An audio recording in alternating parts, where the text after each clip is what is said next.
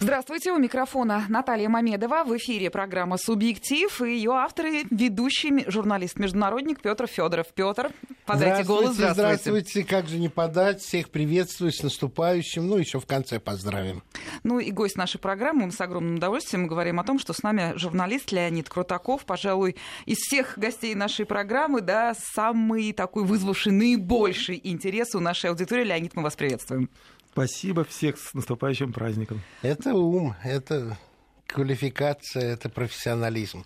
Это все так. Ну и так, мы же решили, что э, в этой передаче будем обсуждать итоги года и даже попросили, чтобы наши слушатели поделились своими соображениями. Я только вначале очень легенький дивертисмент, Наташа, если можно.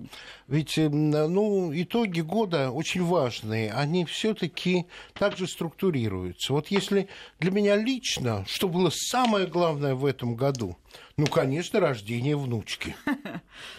На втором месте, ну, все-таки это профессионально, но тоже пока только мое.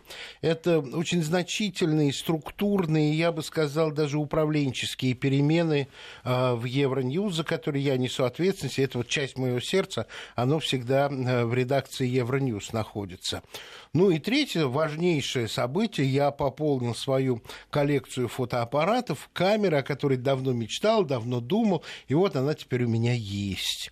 Но это не имеет никакого отношения к тем событиям, которые мы хотели обсуждать. Я просто легеньким умертончиком хочу настроить наших слушателей на то, о каких событиях мы будем говорить. Ну и дальше. Мы не знаем, что слушатели наши написали. Мы с Леонидом, хотя с удовольствием сейчас провели вместе почти полчаса, не делились тем, что считаем каждый из нас главными событиями. Ну, а да теперь... не поверю, делились наверняка. Не отнюдь. Было такого. Не было такого. Ну, если я же... говорю, я говорю правду. Потому мы ну, же не любопытные, можно. Мы же профессиональные. Хорошо. Вот. Ну и теперь вам решать, кто первый назовет свой сет. И, давайте э... так, мы Давайте. Сейчас, во-первых, объявим, да, напомним, наши слушатели хорошо знают, и все-таки смс-портал пять пять три три, первое слово «Вести», пишите свою тройку.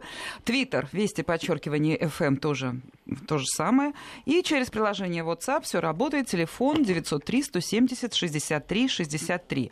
А, можете точно так же, как это сейчас сделал Петр Федоров, написать про свои какие-то личные радостные события или просто важные. Но вообще мы все-таки собрались для того, чтобы поговорить серьезно, да, Леонид? Но, безусловно, мы хотим услышать вашу версию.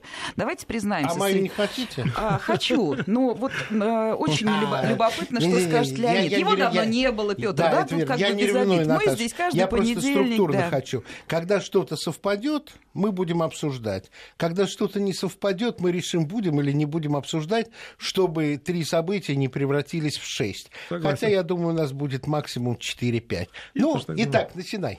Ну...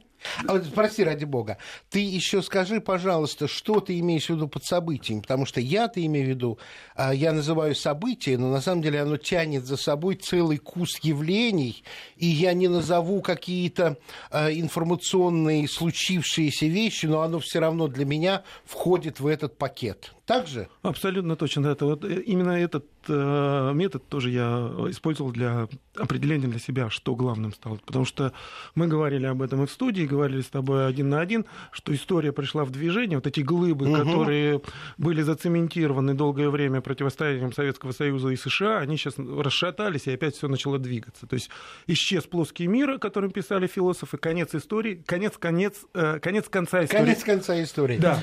Ты будешь хронологически или по важности? А, я, наверное, скажу, по, на мой взгляд, по важности. Да. Вот, два из них, эти события, будут привязаны к конкретным. Да. Первое – это а, подписание соглашения о Транс-Тихоокеанском партнерстве. Угу. Это такое объявление нового формата а, мира будущего. Угу. С точки зрения США, с точки зрения Америки. То есть после долгой паузы э, исторической, стратегической, которую они взяли после провала первого проекта глобализации в две тысячи первом году, когда была вот атака на вэ тэ цэ, произошел кризис первый, э, они впервые объявили, как они видят мир будущего. До этого они разрабатывали его глубоко, э, скажем там, законспирированно среди лидеров определенных стран и крупных руководителей корпораций. Тут они предъявили этот документ всему миру. Второе событие, пожалуй, оно меньше, чем событие, потому что его можно даже в цепочку произвести. Это Сирия, Турция, Украина. Украина и Сирия для меня, и Турция – это понятие одного ряда. То есть они преследуют одну цель, они с одной, по одинаковой технологии разыгрываются, и цель у них одна и та же. И третье событие, я его облёк в некую юбилей, поскольку он был, это десять лет Арти. Но вопрос не в Арти, вопрос в новом качестве и влиянии, которое обретают СМИ. И мы тоже mm-hmm. об этом с тобой говорили. В условиях, когда рушится мировой порядок юридически, моральное право на применение силы выходит на первое место. И поэтому господство в СМИ, то, что сейчас mm-hmm. пропаганда, контрпропаганда, борьба информационная, война, говорят, информационная, это способ обеспечить свое моральное превосходство и свое право на применение силы и установление своего порядка. Ты знаешь, вот не оспорю ничего. Причем ну, тоже, тоже думал в этом направлении, но у меня все-таки другое. Совпадение есть, но другое. Угу. У меня хронологически. У меня первое, мне кажется, долгоиграющее и очень важное для нас, это Минск-два. Mm. Ну, Украина. Не совсем Украина. Для меня это больше. Это связка Украина, Россия, Европа, потому что, по крайней мере, на бумаге, за европейскими подписями, правила игры сформулированы, взаимоприемлемые для всех, кроме Киева. Но при выполнении этих соглашений у нас на границе не будет ужас-ужас. У нас будет просто в итоге децентрализованная или федеральная Украина. В итоге Минские соглашения придется выполнять. Они продлены на год, все, но они останавливают войну, они останавливают те... попытки втянуть нас в этот конфликт более глубоко, чем в итоге мы поступили. Маленькая Элверды, можно? Да. А, вот когда я говорил про Украина, Сирия, Турция, ты... А по... я говорю, что да. похоже. Не, просто ты проекцию дал в сторону Европы, но у украинской проблемы есть проекция в сторону России и СНГ бывшего, так называемого евразийско-экономического содружества, против которого этот рычаг также действует. Для меня Украина — это не только возможность моста между Европой и Россией, это еще рычаг, с помощью которого подрывают... процессы интеграционные на пространстве бывшего СНГ. Подрывают, подрывают. Это еще попытка сделать брешь, которая позволит троянским каким-то конем заехать в пространство, которое интегрирует Россию. Я с этим абсолютно согласен. Ты более экономичен. У тебя более, более, более, более глобальные экономические вещи. Потому что я думал о трансатлантическом соглашении. Я думал о той перемене миропорядка, который отвергает, по сути, одну из самых главных основ римского права, унаследованного нами, которая формулируется очень просто: договоры должны выполняться. Абсолютно точно. Вот, но а, все-таки я вернусь к своим. А, Минск-два для меня это целый комплекс проблем взаимодействия России с Европой. И равным образом, ты абсолютно точно говоришь, это и а, проекция на создаваемое интеграционное пространство, в том числе и отношения с Китаем, хотя где Украина, где Китай, но это все равно ты правильно киваешь. Второе событие, которое у тебя вообще не было, а оно у меня стоит на первом месте, может, из-за эмоциональных вещей, это празднование семидесятилетия Победы, mm. которое у меня вбирает очень многое. Mm-hmm. Это и отказ приехать, несмотря на понимание того. Это и то, что мы сейчас слегка перестали видеть попытки переписать историю. Сейчас это как-то затихло. И то, что это затихло сейчас, для меня абсолютное подтверждение того, что это была проплаченная и организованная кампания как раз под празднование до него, во время и чуть после. Но для меня это важнее еще и по-другому. Важнее, самое важное в этом праздновании для меня – это бессмертный полк. Это вот это вот единство, подтвержденное и продемонстрированное к радости меня, к недовольству кого-то и к ужасу кого-то. И то, то, то, то явление, то, то полумиллионное, самоорганизованное, самодостаточная и само м- проявившаяся не эмоция, а поступок. И во многом я уверен, что мои три события так или иначе связаны, потому что без Минска-два, без принятия людьми нашей, моей страны того, как себя э, позиционировал Путин в этом конфликте, как мы себя позиционировали по отношению реально к братскому народу, не могло быть такой консолидации даже вокруг такой святой вещи, как павшие э, предки, отцы и деды. Но без этого не могло случиться и третье событие в той форме, в которой есть, и которое ты тоже пометил, это Россия в Сирии. Без осознания, что мы так консолидированы, войти даже аэрокосмическими силами в другую страну и принять участие в военных операциях для меня было бы невозможно. Ну, а дальше вот у нас третейский а суд. А дальше у нас новости, а уж потом продолжим. Да. Субъектив. В Москве семнадцать пятнадцать. Новости. В Ростовской области столкнулись двенадцать автомобилей. Есть пострадавшие, три человека доставлены в больницу. Сообщается, что причиной массового ДТП стали гололёды и снегопад. Украине потребуется покупка российского газа в январе-марте, но пока оплата за него не поступала. Об этом заявил министр энергетики России Александр Новак. Его слова приводит агентство ТАСС. Крупнейшие авиапроизводители, включая Airbus и Boeing, разрабатывают автоматизированную систему, которая позволит отказаться от вторых пилотов в экипажах пассажирских и грузовых самолетов. Об этом пишет британское издание «Таймс». В Москве сейчас минус пять градусов, атмосферное давление повышенное. Субъектив. Мировые новости с пристрастием. Надо сказать, что вы сами задали тон, начав разговор о том, что родилась внучка и купил любимый фотоаппарат. Огромное количество вопросов. Откройте тайну, какой марки. Что написано, то передаю. Ну, потому что уже воспринимают Петра Федорова как да, еженедельного собеседника и, в общем-то, еще уже... даже жена не знает. Не скажу. Вот, все, не будем. И, естественно, очень многие подхватили и пишут о своих личных событиях. Кто-то сообщает, что построил дом, кто-то купил машину. Ну, давайте шутки в сторону. Очень совпало все-таки с позицией Петра. Бессмертный полк. Очень много об этом. Я думаю, что э, формулировка такая: хрупкий мир на Украине — это вот тоже целый комплекс. Вот целый да. комплекс, вот это все то. И Минск, и так далее, и так далее. Нефть, э, падение рубля. Это я вам просто перечисляю. Uh-huh, не uh-huh, тройками, uh-huh, а просто то, uh-huh, о чем говорят uh-huh, люди. Uh-huh. Формулируют, конечно, не политологи, кто как умеет. Европа повернулась к нам хотя бы боком. Вот такое выражение. А ну, вот. ну вот, вот как хорошо, бы, да, хорошо, что, хорошо, что, да. что нам говорят, то, то я вам хорошо. и читаю. Вот такие варианты. Наши в Сирии. Вот крутимся вот в да? этом. Потрясающий отдых в Крыму, наконец-то это дом. Вот такие формулировки. Тоже хотя сильно, это четырнадцатый год. четырнадцатый год, да. Но тем поехали туда уже как-то тем в этом менее, году. Да. Тем не менее. Вот. Все крутится в основном вот вокруг этих вот направлений. По поводу нефти и рубля, вот мне кажется, Леонид должен все-таки откликнуться на эту тему.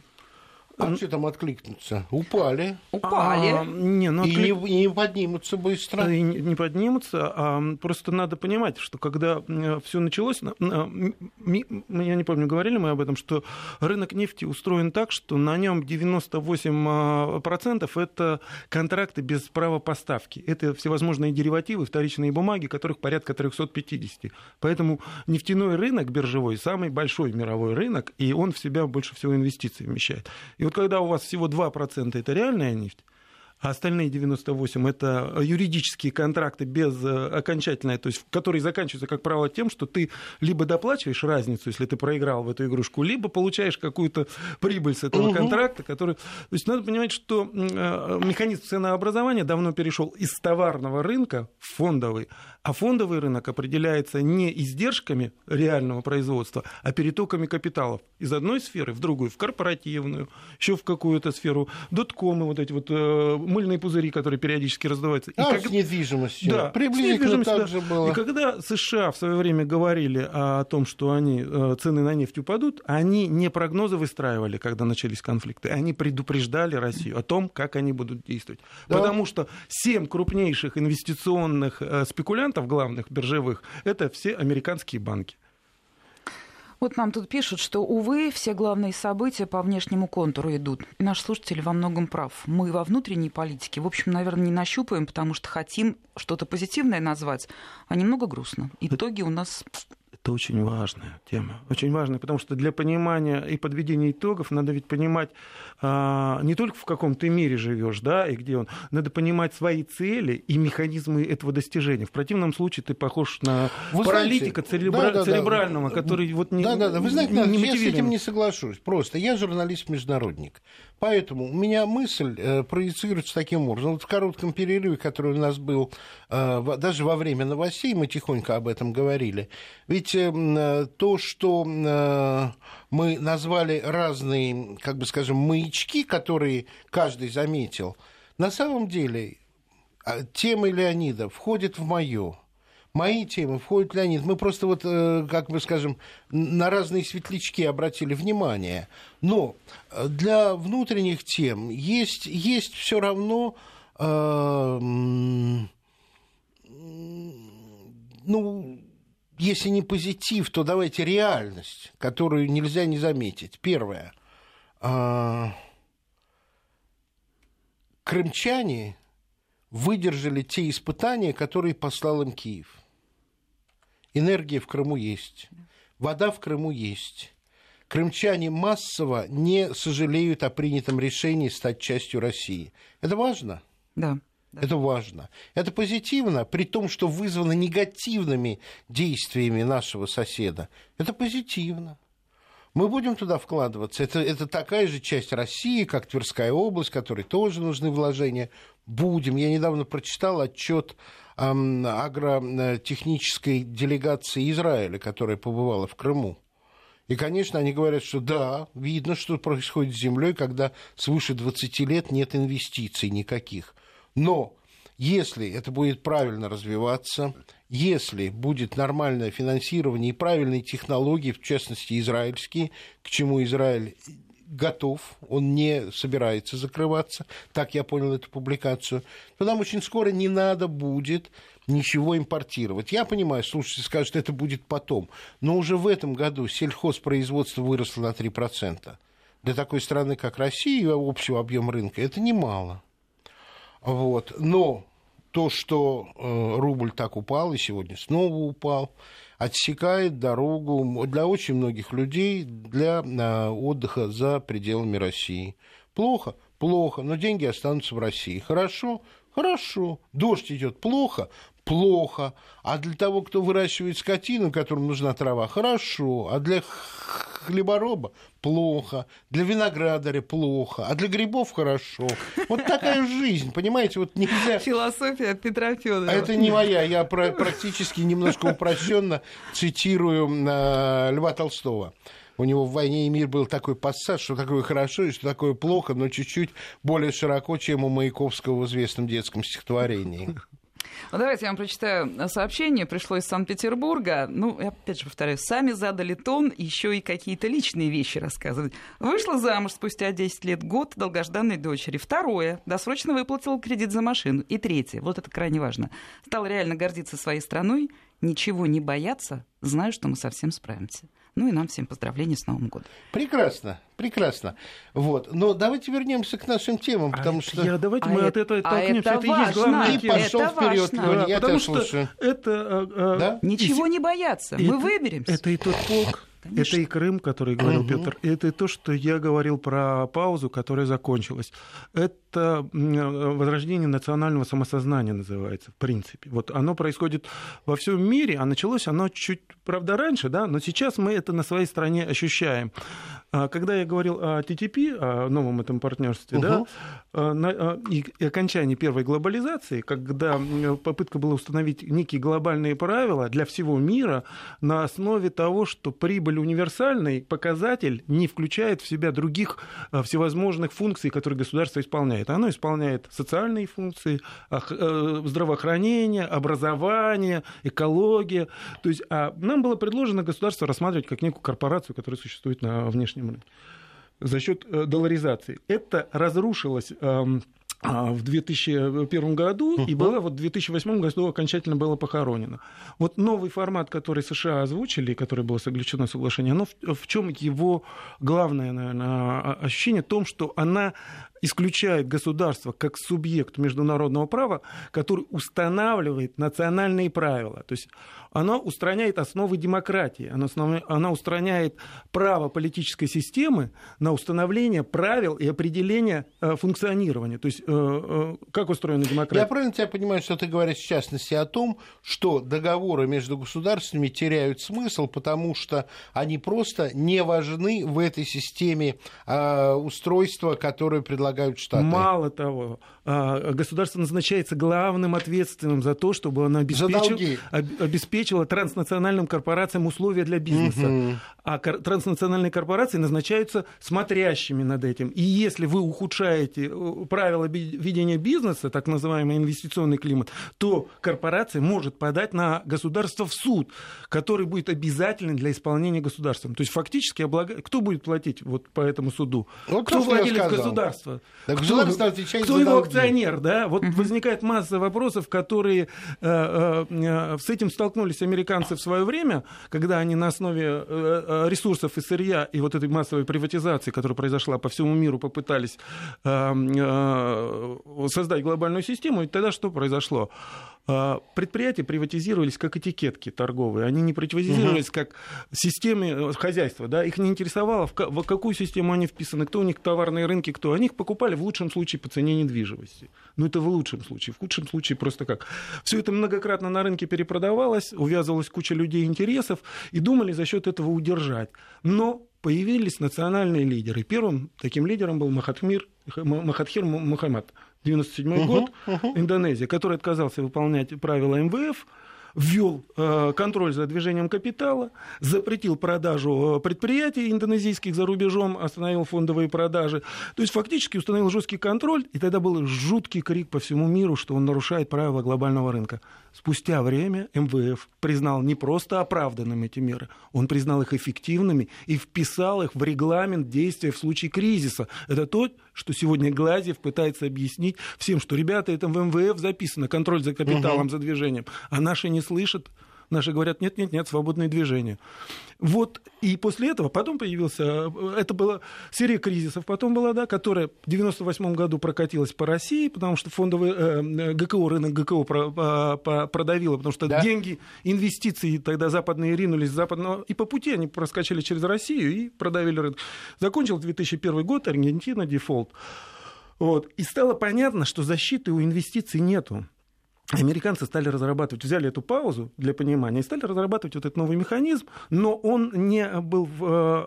Пауза была информационная, не значит то, что мы говорили и про национальное возражение, потому что угу. шло уничтожение основ существования общества как таковых. Историческая память, семья. Скажи, пожалуйста, разрушение Ближнего Востока как раз вписывается абсолютно в эту картину? Точно. Чтобы национальные государства в нефтеносных районах просто перестали иметь смысл. Абсолютно точно. Если в этой логике рассуждать, то Ирак, Ливия – это просто последний рубеж национального государства, безопасность. Которая, угу. Это последний контур, который государство обеспечит. Вот их лишили даже этого права. Но мы видим ведь не только дискредитацию государства как такового, которая шла все это время. Мы вдруг неожиданно узнали, что существуют частные армии. Да. Существует частный суд. То есть э, уже готовится механизм для того, чтобы заменить, заменить государственные функции дру- глобальными функциями. Потому что кто-то должен будет реализовывать эти функции, которые мы говорили, да, угу. государство. Ты же не можешь объявить государство просто банкротом. Ну да, их надо реализовать. Да, с одной стороны, надо... есть а для этого должны триста институт... американских институт... баз. Да, институты должны быть. Да, контроль за морскими путями. Вот. И, и, и Сирия, почему мы все пришли торговыми. К Сирии, и, и, и наши да. слушатели, и Петр, да. и я, потому что это там, где уперлись две, два мегапроекта, да, которые все это время Китай, Россия, там, Бразилия, они реализовывали свой проект, который был озвучен вот в ШОС, БРИКС, да, ЕАЭС, да, да. региональные, на основе региональных интересов, потому что не было глобального. В Сирии уперлись друг в друга, расчехлили главные калибры и поняли, что, ребят, либо мы будем договариваться, либо мы вот стоим нос к носу к реальному конфликту угу. глобальному. Поэтому Сирия и Украина, она в том же... В, таком же, они, в этом же пакете. Да, они бьют, во-первых, по вот этой регионализации, то, что мы говорили, ЕАЭС, потому что там в Турции тоже было вписано в корпоративные интересы, так же, как и Ближний Восток с Китаем был полностью практически там готов к подписанию зоны свободной торговли. И вот одним ударом все разрушились.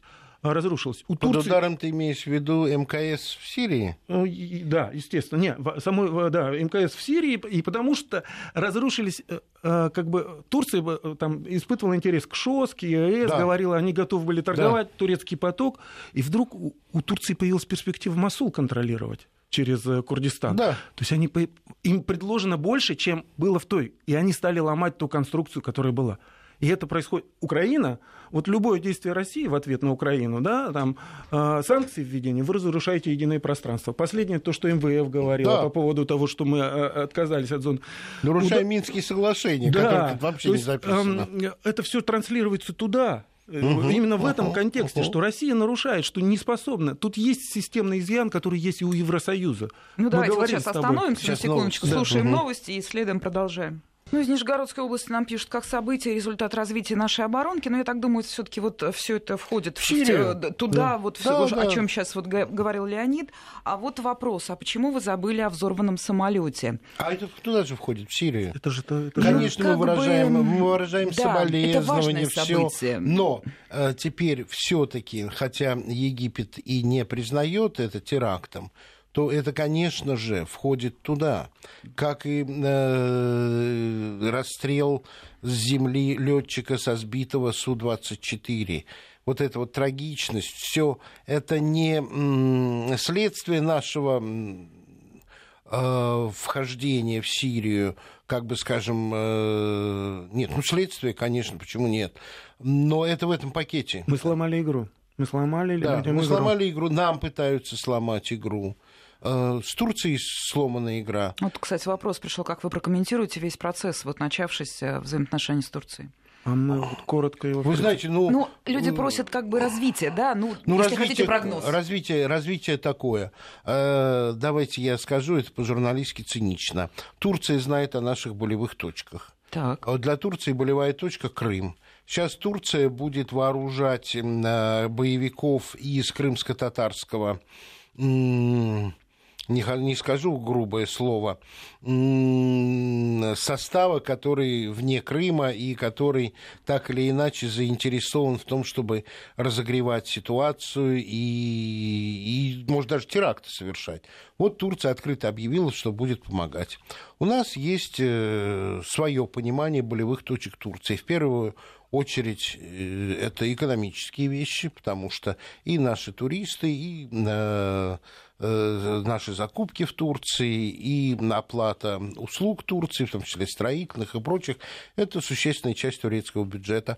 Но есть еще один момент, который также очень важен, это курдская проблема, потому что об этом мы не, не сильно сообщаем, но турецкая армия конкретно ведет бои на территории Турции с курдскими повстанцами. Ирака.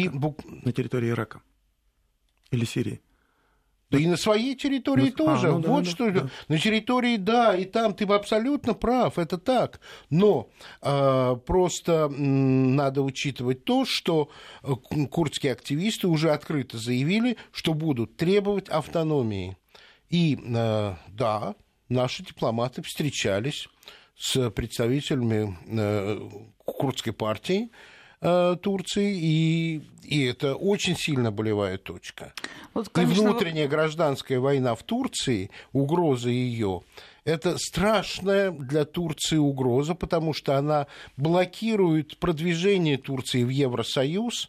И э, на самом деле Европа через какое-то время, а на Евроньюз это уже есть, будет показывать жестокость разгона демонстраций, подавление гражданских свобод и всего прочего. Поэтому э, кто э, лучше знает друг друга, а мы с Турцией триста лет и переговариваемся, и ведем дипломатические разговоры, и военный разговор, кто кого лучше познаша, тот того и победохом. Вопрос, конечно, наивный, но и тем не менее. Война с Турцией возможна? Нет.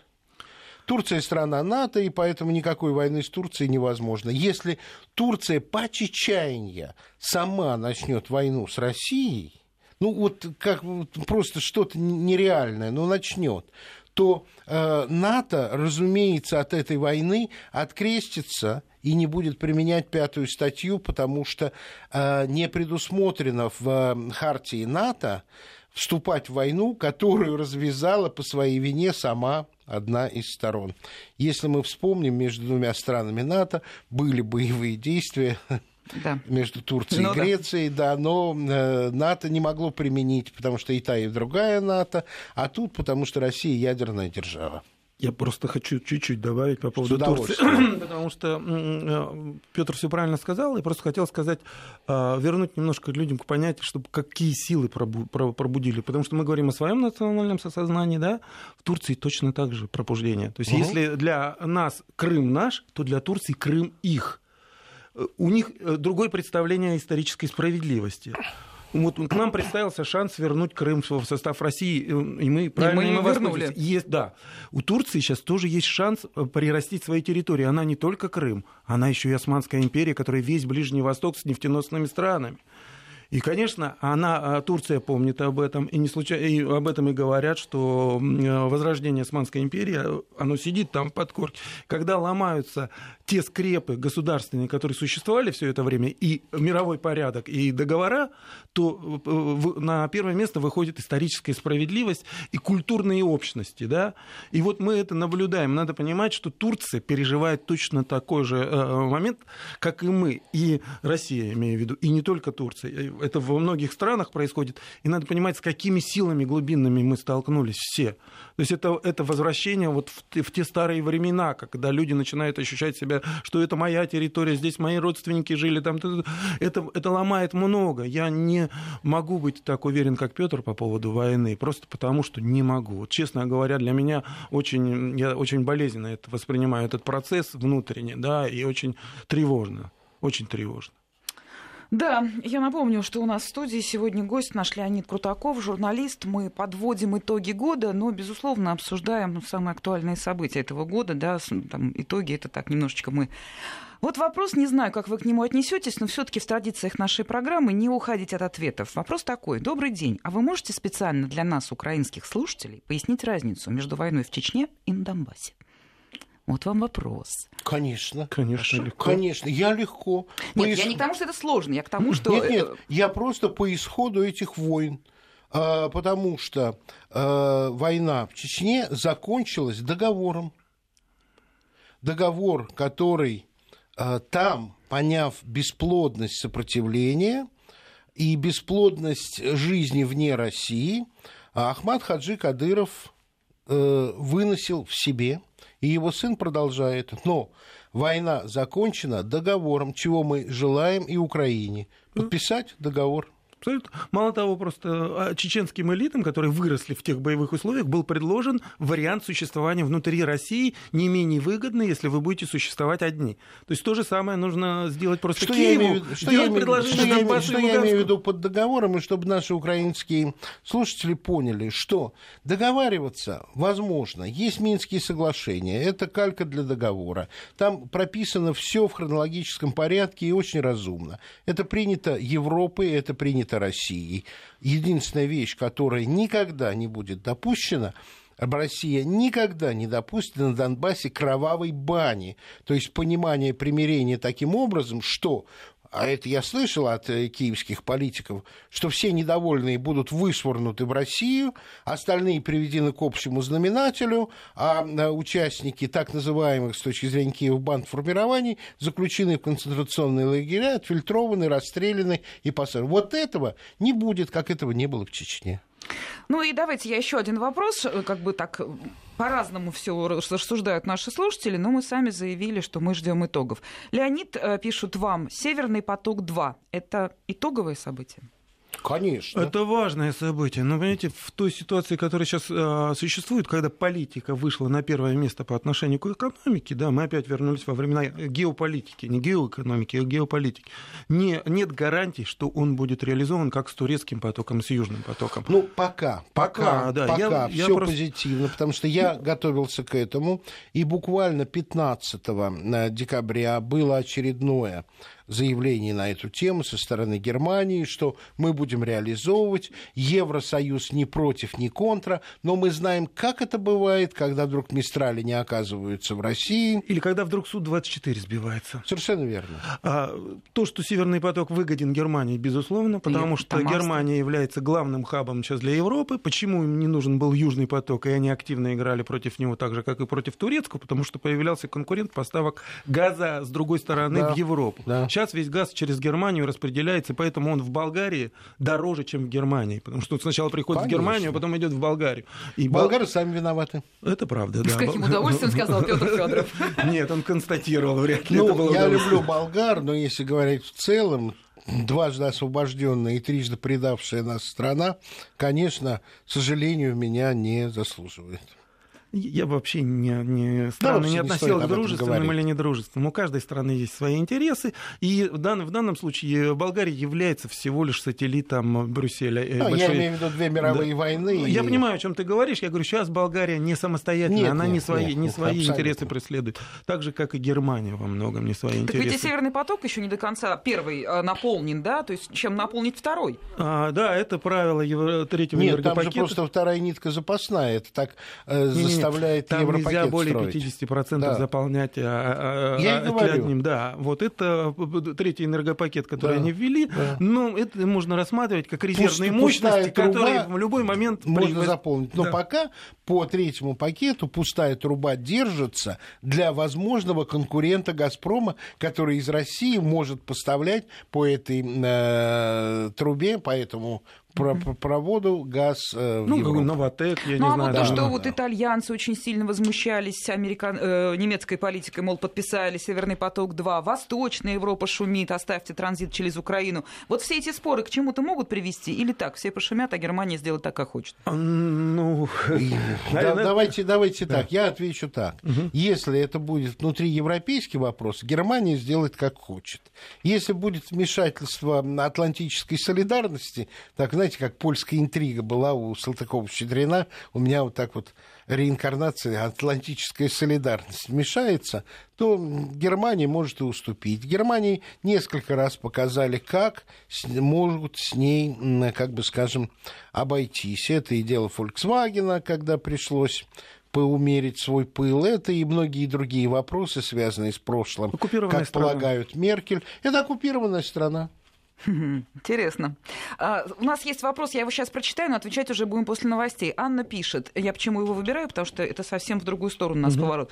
Что будет с расследованием сбитого «Боинга»? Почему все СМИ замолчали? Сможет ли Россия Прекрасный доказать свою вопрос. невиновность? Не отвечайте, после новостей.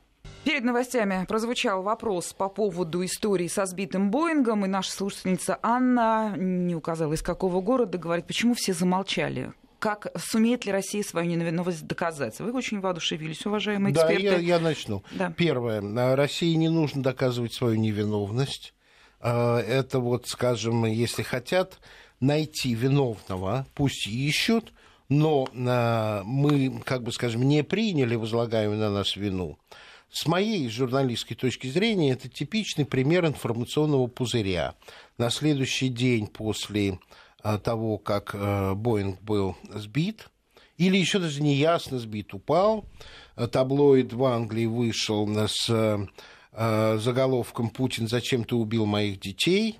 и указывающий перст на Россию тыкался, тыкался, тыкался. Это нормальная информационная атака, нормальный информационный пузырь, который на самом деле иногда указывает на заинтересованную в трагедии сторону. Последний доклад, который мы видели, перед которым премьер-министр Голландии был в Москве и встречался с нашим руководством, просто приходит к заключению, что был э, все-таки неким э, снарядом разрушен самолет, он упал. Чей снаряд? Не сказано. Э, непроверенные слухи говорят о том, что Киев отказался представить данные своих радаров, заявив, что в этот день они были на профилактике, а, а военные радары вообще недоступны. Подозрительно, подозрительно. То, что замолчали сейчас после первого доклада, означает ли для меня, что выводы, на которые натыкаются честные исследователи, беспристрастные, ведут совсем не в российскую сторону? Говорит это мне. Поэтому мы честных результатов не услышим никогда. Есть ли исторические примеры? Есть. Разрушение Ближнего Востока по Вашингтонскому сценарию началось с убийства Рафика Харири. Первый указующий перст был в сторону Сирии. Обвинялась Сирия в этом убийстве. И был назначен международный трибунал, не имеющий ничего общего с ООН. Вот просто был назначен заинтересованной стороной, который вел, вел, вел свое расследование, обвиняя, обвиняя Сирию, потом вдруг бах, пузырь лопнул, и не получилось Сирию обвинить. Обвинили группировку Хезболла. Обвинили зачем? Почему? Значит, Хезболла была заинтересована в том, чтобы обвинили Сирию. В итоге, после кедровой революции, Сирия была, ушла из Ливана, куда она многие десятилетия назад была приглашена по инициативе Лиги арабских государств, чтобы остановить гражданскую войну. И что? Хезболла после этого стала той же силой, на которую она рассчитывала. Да нет, не стала. И расследование снова не привело ни к чему. Потому что шейх Насралла, в общем-то, отверг все обвинения, отверг совершенно э, справедливо, потому что э, данные о том, что была за взрывчатка, которая уничтожила автомобиль Рафика Харири, ведет к очень высоким технологиям, которые не попадают на Ближний Восток еще пока.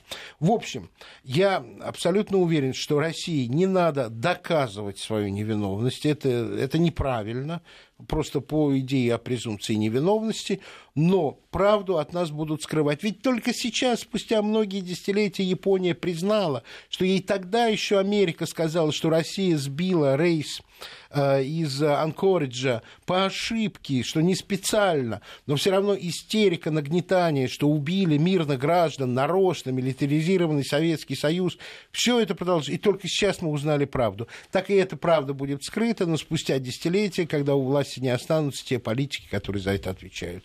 Если ты хочешь возразить, Един... я тебя Нет, слушаю. возразить не хочу. Единственное, хочу что добавить, что на самом деле не всякие там источники. По-моему, доклад и исследование, которое провел Антей со подрывом ракет, да. он убедительно все показал. И, на мой взгляд, вот тот, значит, отчет, который Нидерланды опубликовали, это некое такое предложение России. Мы не называем, что вы виноваты, мы говорим, что Украина виновата в том, что не позволила, и мы все закрываем на это глаза. После чего последовало заявление Лаврова о том, что мы будем добиваться не поиска, не оправдания своего, а поиска реального виновного в подбитом самолете. Еще одно подтверждение нашей с тобой позиции — попытка организовать такой внесудебный трибунал политический, до чтобы объ... найти политического виновного до, в этом до... деле Нет. и попробуем угадать до, до, до, до опубликации. И политический тобой... трибунал бы не позволил публиковать э, вот этот вот отчет пустой и никчемный, потому что сказали бы, э, э, незакончено расследование, материалы приложены, и начали бы допрос. Да, но политически в этом была заинтересована, угадаем, кто? Да, просто вызывали... Конечно, бы... Россию назвали бы. Да, вызывали бы на допросы тех свидетелей в этот трибунал, кого надо, они давали да. бы те показания, которые ну, надо. Это бы все транслировалось. Да, как по Югославии. Все транслировалось бы, в... просто продлили бы на дольше... на долгое время вот ту истерику, что Россия да. убила чьих-то детей. Абсолютно. Но все-таки внешний контур, как мы начали говорить, очень интересует. Покинет ли свой пост Эрдоган? Я вам коротко бросаю вопросы. Может ли такое случиться? Рано или поздно, нет, да. Нет, давайте вы поняли, По о чем человек воле спрашивает. Нет. Да. Вот. Для него смысл — это власть. Вы помните, что он был президентом, потом э, из-за Конституции пришлось стать премьер-министром. Наоборот. Премьер-министром, премьер, потом, потом президентом, совершенно верно. Но он не покинет никогда. Это, это амбициозный политик. Да, я бы, да, это определил мне... Он готов потерять все, кроме власти. Объяснил мне не только амбициозностью, а о том, что для него потеря власти — это смерть. Не, общем, не просто да. политическая, я думаю, что физическая. физическая. С учетом тех а, а, схем а, торговли нефтью и всем прочим, в которых он замешан, в сбитых самолетах, я думаю, что желающих расквитаться с ним на Ближнем Востоке очень много. Как только он потеряет статус и всю защитную иммунную систему государства Турция, ему будет очень сложно жить. Ему трудно будет найти уголок в земле, на земле, где он сможет спокойно рыбачить. Есть. Северный Кипр. Ну, может быть. Давайте я вас в другую часть, в другую часть политической карты перенесу. Валерий из Москвы пишет: имеет ли перспективу объединения России и Белоруссии в единое государство и несколько точек Украины? Ну, Украину оставляем. А вот э, Россия и Белоруссия, что вы, вы знаете, интересно с Украиной, скажете? На мой взгляд, я очень коротко, потому что Лёня хочет послушать, произошло то, что мы ее отпустили. Ведь то, что с первого января Украина, в смысле торгового партнера, становится в один ряд со всеми странами Евросоюза, к ней ровно такие же условия. Мы ее отпустили, уходи. Ты теперь равна, мы к тебе относимся, как к стране Евросоюза. Все, до свидания. И чтобы это произошло, должна быть воля украинского народа, который, я думаю, что на ближайшие три поколения будет все равно считать москалей врагами. Ну, так они ну, воспитаны. Ничего. Что касается Белоруссии, вот что касается Белоруссии, то я недавно был в Минске, я восхищен столицей, мне есть с чем сравнить, до этого я был в одной из прибалтийских столиц. Не хочу на ее. Да, почему, собственно, в Риге был. Рига гораздо более советская, чем Минск. Минск сияет, Минск живет, Минск наполняется новыми идеями, там восстанавливают старый довоенный центр, самый-самый центр. Вот. Новые сооружения, это, это представительные, это недешевые э, строения. Я э, даже на рынке не слышал э, не то чтобы даже негативного отношения к русской речи. А я, извините, не хочу обижать братьев-белорусов, понимаешь, что это про меня, я белорусской речи не слышал. То, что нет паспортного контроля, то, что мы летаем по единому паспорту, то, что нет э, таможенных проверок, все. Мы действительно, с точки зрения, скажем, моего опыта в Евросоюзе, мы являемся союзом, потому что наша система вот с точки зрения перемещающегося человека абсолютно идентично. Нам добавили Извините. еще две с половиной минуты, чтобы, а, во-первых, и мог Леонид высказаться по поводу вот России и Белоруссии. Ну уж, конечно, не объединиться, да, давайте все-таки называть вещи своими именами, но перспектива я, знаете, взаимоотношений. Я немножко с другой стороны на этот процесс смотрю. Вот для меня образование России, России, Украины, Белоруссии и прочих всех стран – это последствия развала Советского Союза. Мы все знаем. Да. Что воспринимается в массовом мифическом сознании как борьба демократии против консерваторов, да, ретроградов. Uh-huh. На самом деле, к моменту развала Советского Союза все лидеры того демократического союза, они переместились в региональные власти, в советы. Собчак ушел в Петербург, прибалты уехали в свои. То есть победила региональная революция против интеграции. Да? Вот что произошло. Произошел развал на основе и интересов региональных элит. И в этом смысле интересы Лукашенко сегодня, и он это демонстрирует, ничем не отличаются от тех прежних. То есть ему, он бы вроде бы и рад объединиться с Россией, с другой стороны, ему жалко своего поста и возможности командовать и быть президентом. А рад по и... каким причинам? По экономическим, прежде всего? И по экономическим, Ой, а, а, я и политическим. Добавлю, я, я-то не вижу необходимости в большем объединении, чем есть сейчас. А, вот. а я это еще, опять же, воспринимаю, почему. Вот мы говорили про некий институциональный сбой в Евросоюзе, да. который ведет к развалу, потому что, мы тоже с тобой разговаривали, помнишь, а Евроконституция, да? которая не была принята, да? потому что появились слишком разнородные интересы. Появилась новая Европа в лице Польши, которых да? интересы противоречили там, французам, Союзу угля и стали, который изначально создавался. Да? Да. Вот, в этот союз заложено точно такое же противоречие. Непонимание общих целей, которые должны настраиваться общий институт принуждения, потому что мы все выиграем от процесса. Это должна быть дол- долгая стратегия, всем понятная, той и иной стране. Это по этой причине разваливается э, Евросоюз как таковой, по этой причине нет реального пока объединения с Белоруссией и Украиной. Произойдет ли? А это зависит от того глобального процесса, про который мы говорили. Мы живем в том мире, который был сформирован в начале девяностых годов. Ну, давайте вот на этом остановимся. Оставшиеся тридцать секунд. Во-первых, спасибо всем, всем, всем, кто прислал нам поздравления с Новым годом нашей программе. Лично Петру Федорову, лично Леониду Крутакову и лично мне. Таких меньше. Ну, вот. И, Петр, ну, давайте несколько слов буквально скажем. Сегодня программа в этом году выходит уже в последний раз. Да, всех да, с Новым да. годом. Всех с Новым годом. Дорогие радиослушатели, я благодарен тем, кто со среды перекочевал на понедельник вместе с моей программой. Я благодарен всем вам за то, что вы вы слушаете. А я буду стараться, чтобы вам было интересно. И я всегда говорю то, что думаю. Спасибо. Петр Федоров, Леонид Крутаков, Наталья Мамедова. Всего доброго.